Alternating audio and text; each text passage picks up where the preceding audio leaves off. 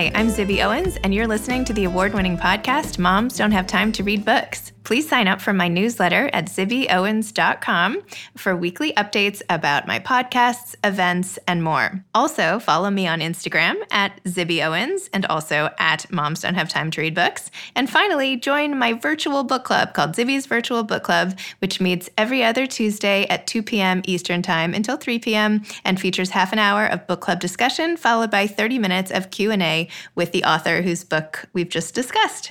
You can sign up on my website, zibbyowens.com, under the virtual book club section, or even on Instagram under the link in my bio. I hope you'll find me in all these different channels and enjoy this podcast. Today's episode has been sponsored by Sugarwish. Sugarwish is an online gifting site that provides a delightful gift experience followed by delicious treats. They get to choose delivered directly to their door. Here's how it works. A Sugarwish can be sent to anybody. So if you're the recipient, you open up an email and it says, Someone has sent you a Sugarwish. And you open it up, you click, and it says, Pick any four of these delicious candies um, to fill your basket. So you get to look through everything from gummy worms and M&Ms and Skittles and jelly beans and everything. Um, and you click and then check out and it's sent to you in this beautiful box with all these candies inside and a ribbon and it's just beautifully packaged and sent right to your door. And so somebody basically you get to customize your own gift and it's really awesome. And i did this and i sent them to my son at boarding school and we got some here for halloween. And i highly highly recommend uh, this company. Um, definitely go check it out sugarwish.com Sara Seager is a Canadian American astronomer and planetary scientist. She's a professor at MIT, known for her work on extrasolar planets and their atmosphere. She's the author of two textbooks on these topics and has been recognized for her research by Popular Science, Discover Magazine, Nature, and Time Magazine. She was awarded a MacArthur Fellowship in 2013, citing her theoretical work on detecting chemical signatures on exoplanet atmospheres and developing low cost space observatories to observe planetary transits. I really don't know what any of that means, but obviously she's super impressive a graduate of the University of Toronto with a PhD from Harvard. She is also the author of memoir The Smallest Lights in the Universe, a memoir called a luminous memoir about how she had to reinvent herself in the wake of tragedy and discovered the power of connection on this planet as she searches our galaxy for another Earth. Well, welcome. I'm so honored to be interviewing you today for Moms Don't Have Time to Read Books. Thanks so much for coming on. Thanks for having me. No, it's my pleasure. The Smallest Lights in the Universe is perhaps one of my favorite books I've read recently. It is so good. And the parallel lines of the basically the space race with your own grief are just it's just amazing so i just wanted to let you know how powerful i thought it was thank you i really appreciate that so, for listeners who don't know what the smallest lights in the universe is about, would you mind telling them what it's about and then what inspired you to write this memoir? The smallest lights in the universe is about the journey of exploring outer space, but also the journey of exploring inner space. By outer space, I mean the stars. And I hope you have a chance to look up at the dark night sky filled with stars because each one of those stars is a sun and we have evidence that each of them have planets. We're looking for another planet like earth one that might have life on it. And the journey of inner space is by the way i just wanted to capture in the book that science is truly a journey of exploration.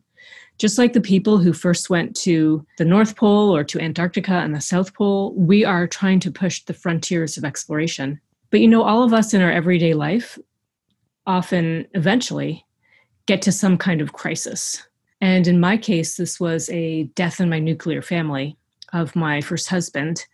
And it was like falling, it was like hiking in the outdoors and imagining falling off a cliff where at the bottom you're just broken and isolated. And it feels like an incredible journey to have to make it back out of that lonely canyon. And so in my book, I, I interweave both of those stories. And my goal is to just show people what science is like and how we can try to inspire ourselves to do big things. So you're one of the most preeminent astrophysicists and have just really blown the records off of so many things, discovered new things, achieved things throughout the course of your career.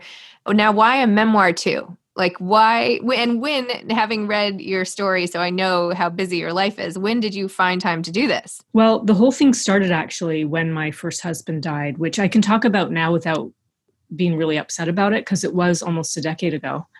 But when I was going through this journey, like this incredible journey of inner exploration, I just was like, wow, why haven't I? I haven't read about this or seen about it. And I was so lucky to meet another group of moms, widows. And I asked them, like, well, aren't you writing a book about this? Because it seemed like something the world should know about. So that was partly my motivation. And yeah, you know, it's funny because they say busy people can get more done. And one time I it's, it's sort of like in my field, people are allowed to take a sabbatical, like every six years or so, you take some time off your everyday busyness. And repeatedly, those folks get less done on their own personal private work. So I did have to squeeze things in on like evenings and weekends, and it was definitely tough. Wow, I'm very, very impressed. You're writing on grief. Would you mind if I just read you this excerpt and maybe you could comment on it? Because I just thought it has stayed with me so much. You write, everybody dies instantly. It's the dying that happens either quickly or over a long period of time. Then you go on and you say, I understand intellectually the need for the distinction between, you know, dying and the instancy. But a car accident and cancer are two different strains of death. It's the difference between dying as a whole all at once and dying piece by lost piece. Then you say, either way, the building, and I'm jumping around two pages because it's also good. Either way, the buildings end up gone, but the way it vanishes isn't the same. And we need a word to make clear the difference in process. It still felt to me as though Mike died instantly. Yes, we knew his death was coming. We could get his affairs in order, whatever hollow comfort that is supposed to bring, as though the most important thing when you die is that you die with a tidy desk. And then you say the dying time that Mike and I shared didn't make his death any less of a horror, and it didn't make my loss feel any less sudden. Mike took a breath, and then he didn't. He was alive, and then he wasn't. In one moment, I was a wife. In the next, I was a widow. That is so powerful. That's amazing. So, anyway. Thank you. Tell me a little more about about that difference and how it felt in that moment and and the, this distinction that people tend to make as if the dying slowly will somehow blunt the trauma of having someone you love suddenly die. I know. Now I do feel like crying. So I'm it's, sorry. Um, it's okay. Well, what happened was he was, you know, diagnosed with cancer and he became terminally ill pretty quickly because the chemo didn't work. And he definitely went on this downward slide where eventually he was bedridden. We wanted, both wanted him to die at home. So we had set up like a hospital bed and we had home hospice and it was all very helpful. But he was just hanging on like there's like you wouldn't believe it. And his home hospice nurse Jerry had explained to me like what would happen and what to look for. And Jerry would come back like day after day, week after week and go, wow, you know, we haven't seen like a 40 year old man do this before. It's only the 20 year old who have a brain tumor whose body is so strong they'll hang on. So I took care of Mike and I was just kind of waiting for him to die because he was basically dead. Like he couldn't communicate. And I was just taking care of him, helping him on that like final journey. And I honestly expected that I had come to terms with his death already because of those extended days and, you know, few weeks when he should have already been dead. He was just hanging on somehow. But then after he died, you know, except for like a short period of relief, my life just fell apart. I'm so sorry. And I'm so sorry for your loss and it's such a it's such a gift for you to be sharing it in this way really. But you know one thing that i tried to convey in the book i'm not wanting people to have loss at this level but sometimes a catastrophe can lead to new beautiful things. Like think about this okay? The like in the sort of spirit of mixing science with personal when the dinosaurs became extinct we think like a giant meteorite hit earth and just destroyed not only the dinosaur's life but lots of other species you know by creating just pure chaos in our atmosphere and enabling volcanoes to spew out ash and like everything became darker and probably a lot colder. Well because of the dinosaurs dying out new life could flourish including what led to us humans being able to rise on our planet. And so although as sad as my loss was with mike it definitely gave me new opportunities That's a very healthy way of looking at it. You know, it's also a, the, there's the difference between what you know intellectually and then the feelings that you have when you're going through it. Right? You mm. know, it might lead to something good, but in the moment, you know, as so you so as you so described so well, you know, yeah. it's hard to internalize. I'll just read one more quote on the grief. You wrote, "The tears ran down my face in steady streams. I knew intellectually that the widows were right. I needed to make forward progress. I couldn't spend the rest of my life drowning in grief. I had to kick my way back to shore." But when you lose someone, you don't lose them all at once, and their dying doesn't stop with their death. You lose them a thousand times in a thousand ways. You say a thousand goodbyes. You hold a thousand funerals. Oh, now I'm crying. Oh my gosh. oh, this book. Tell me a little more about that passage. Well, as you go through grief and life starts to rebuild, there are sometimes constantly, other times occasionally, like striking reminders that you've lost your loved one so you're sort of going along, you know, I was taking my kids somewhere to stay overnight, still really depressed back then, and just seeing like the happy families. Or, you know, going to take my two boys to soccer where it's all coached by mostly soccer dads and just seeing all these healthy dads like supporting the boys. You just feel the loss all over again, again and again. I wish there was some way to make sure that didn't happen. But, you know, I think that's part of why grief is so unpredictable because it comes and, you know, clocks you on the head when you are least expecting it. Like, even if you're having a good day and then something right. happens. So, so true.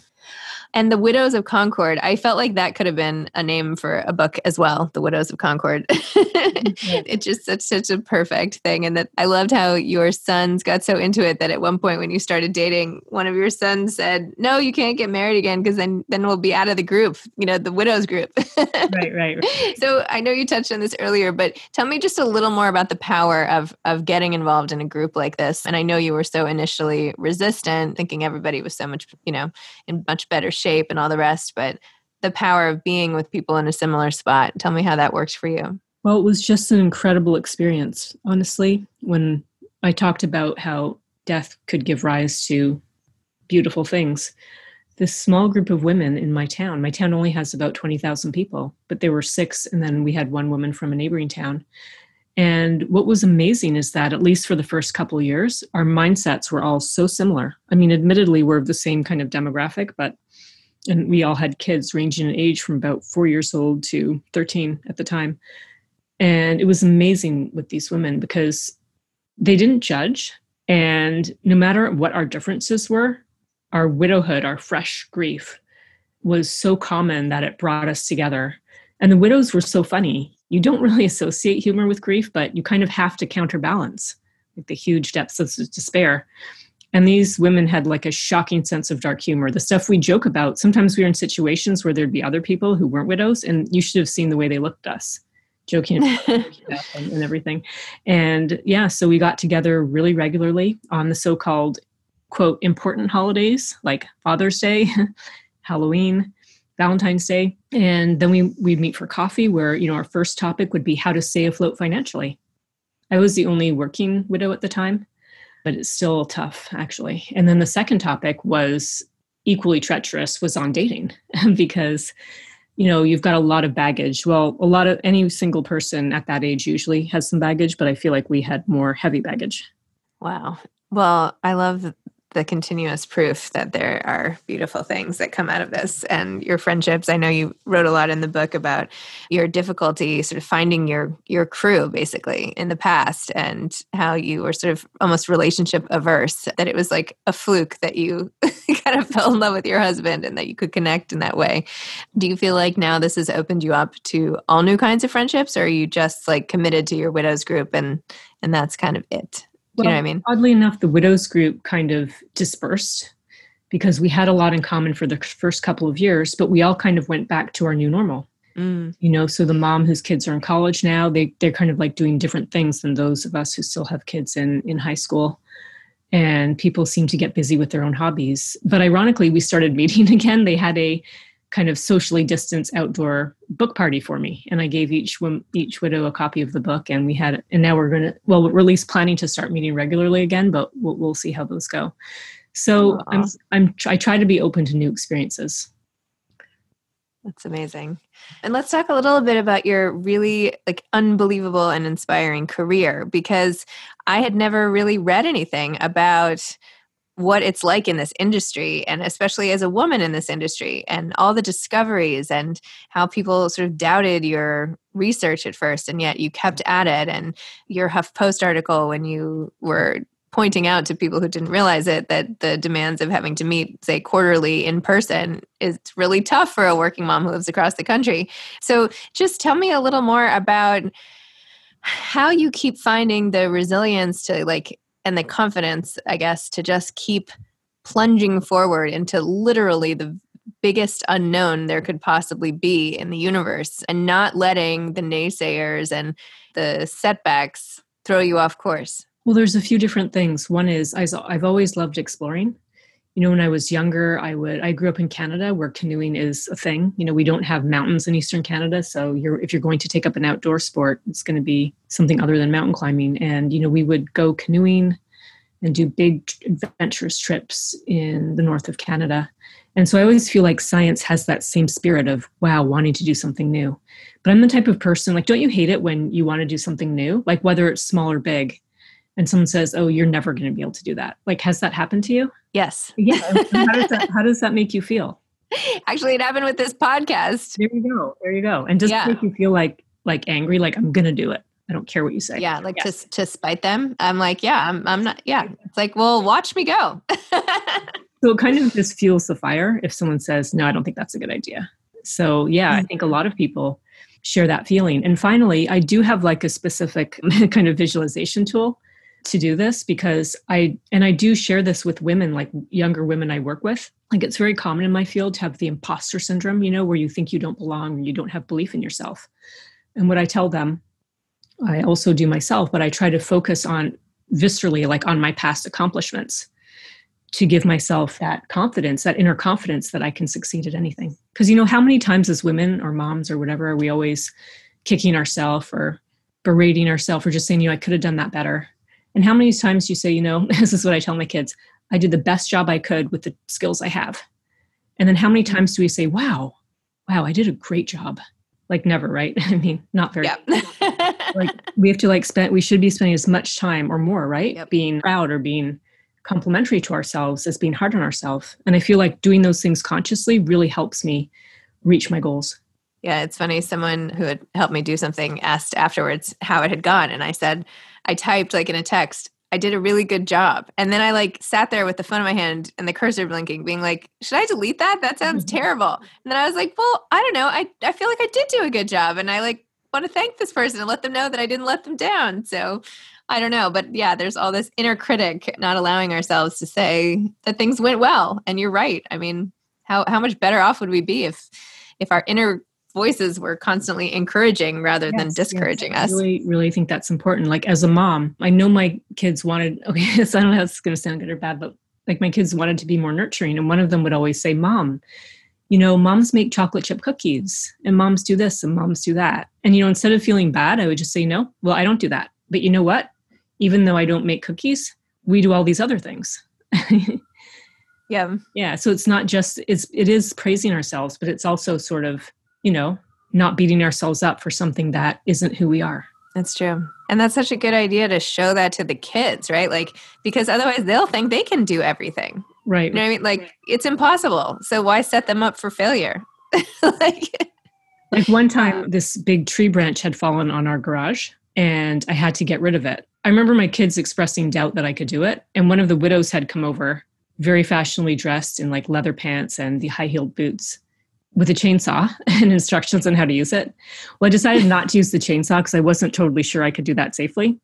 But you know, that's the widows, right? Empowering each other. And so I did have a handsaw. So I sawed it, sawed it, sawed it. And yeah, finally it came down. And it was so heavy, honestly, I could have really got hurt. You know how heavy, like even a tree branch is? So heavy. Yeah. So I jumped yeah. out of the way just in time. And yeah, that helped, I think, the kids because they weren't, they were skeptical I could actually take care of that. Wow. Yeah, I feel like a chainsaw is one of those things you should not be reading instructions for. yeah. like should come with some required training instead of like a YouTube video. Huh. oh my goodness. So how long did it take you to write this book? And I know you said you did it like in found time basically, but you know, what was it like going back and reliving all those emotions again? Well, it took a few years to write and it was definitely cathartic. Like mm-hmm. it was incredibly emotional at times and wow. I mean, I would just cry my eyes out sometimes, but it was a good feeling, really good.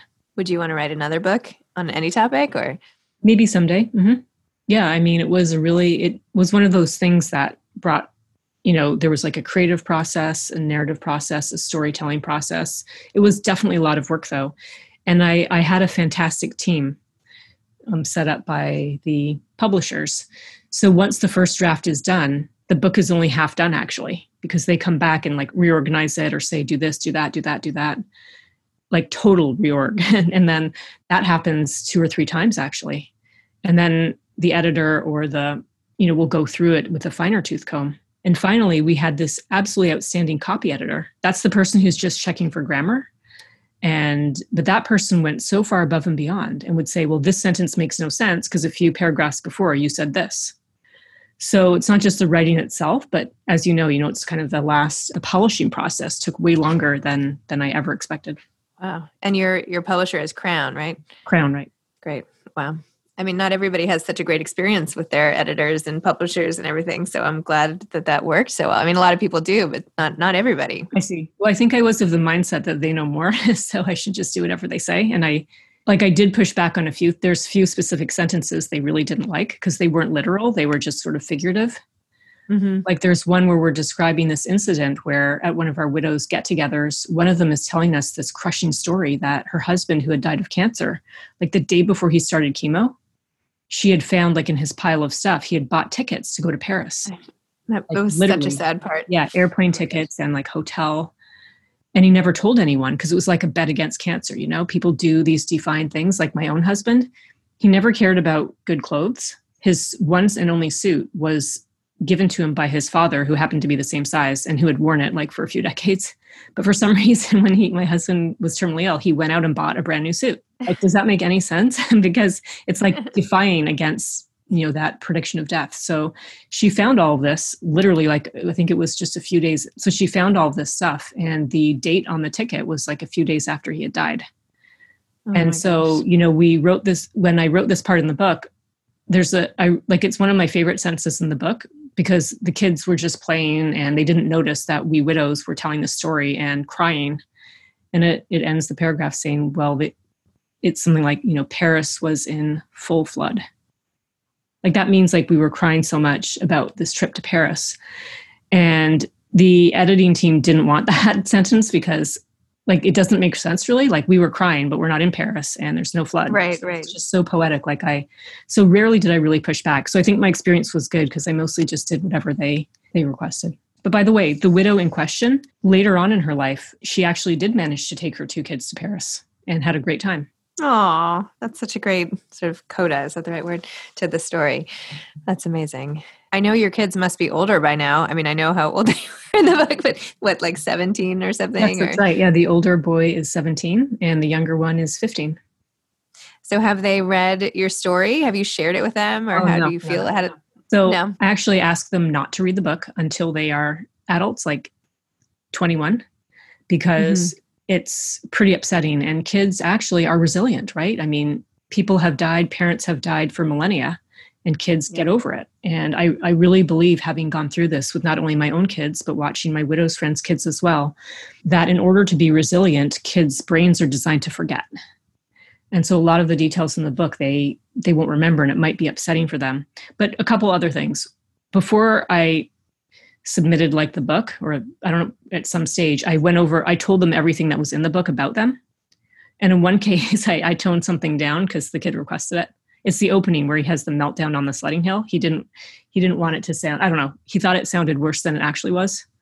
Okay. so, yeah i kind of went through just sort of as a courtesy because i didn't want them being embarrassed by anything that was in the book. And then another thing was that one of them after i said look i, I think you shouldn't read this till you're 21 because you know how kids push back like if you say, yeah. "Oh, you should read it," like they'll never read it. And yes. say, "Oh, don't read it," they'll want to read it. He just said, "Well, mom, if everyone else in the world gets to read it, isn't that kind of weird that your own kids who are in the book aren't supposed to read it?" and I said, sure, okay, fine. Because we go by logic. So if my kids have a logical argument, like I don't say, no, you can't do it because I said. I, I always respond to logic. So I'm like, you know, you could. Sure. I mean, I'm not going to prevent you from reading it. But I just want you to know that sometimes things aren't as upsetting to people if it's not about them personally. That's true.